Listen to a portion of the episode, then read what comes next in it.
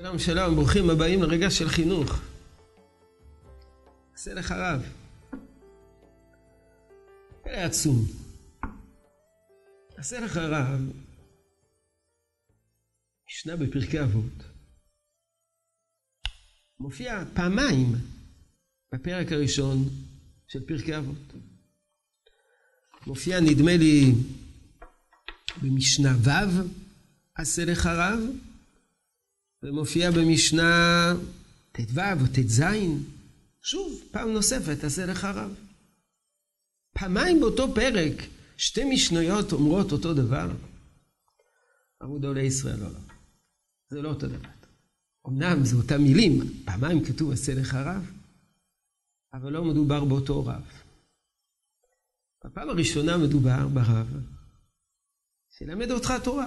על כך דיברנו אתמול, מדברי הרמב"ם, שצריכים רב, שעל ידי זה, שדרכו אתה לומד תורה, על ידי זה אתה קונה את הדברים יותר לעומק.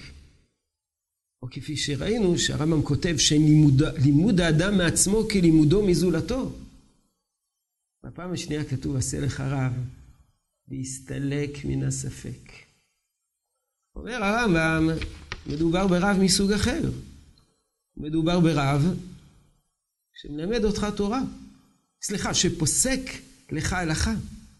כלשון הרמב"ם, אין הוא לעניין לימוד, אלא להוראת ההלכה.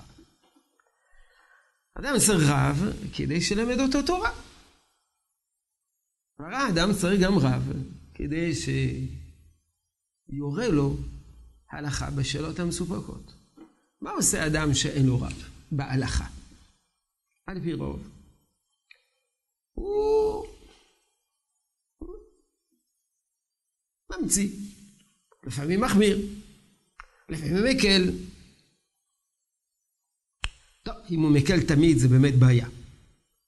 ואם הוא יחמיר תמיד, חיים מוולוז'ין אמר זה גם לא טוב. אדם צריך לפסוק וצריך להתנהג על פי מה שההלכה אומרת. אם לחומרה לחומרה, אם לכולה לכולה.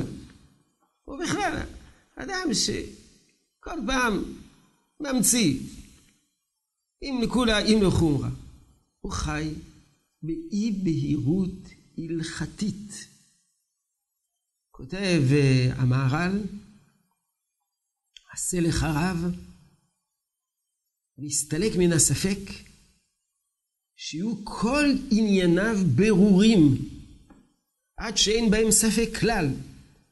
כי כאשר יש במעשיו אשר הוא עושה ספק, לא נקרא האדם בעל שכל, כי השכל, כל ענייניו ברורים בלתי ספק.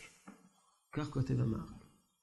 בלשון אחרת, האדם צריך לחיות בתוך עולם של ודאות, גם מבחינת ההלכה, גם בממד ההלכתי. וללכת לעשות בערך, זה לא מחזיק מעמד. זה לא הולך. למה זה לא הולך? מכיוון שאדם לא, לא מרגיש בטוח, ואדם שלא מרגיש בטוח קשה לו להתמיד. ועל כן, נאמר במשנה, במשנה אחת, עשה לך רב, שלמד אותך תורה. במשנה סופת נוספת, עשה לך רב, והסתלק מן הספק. יהי רצון שתשרה הברכה בעבודתנו החינוכית. שלום שלום.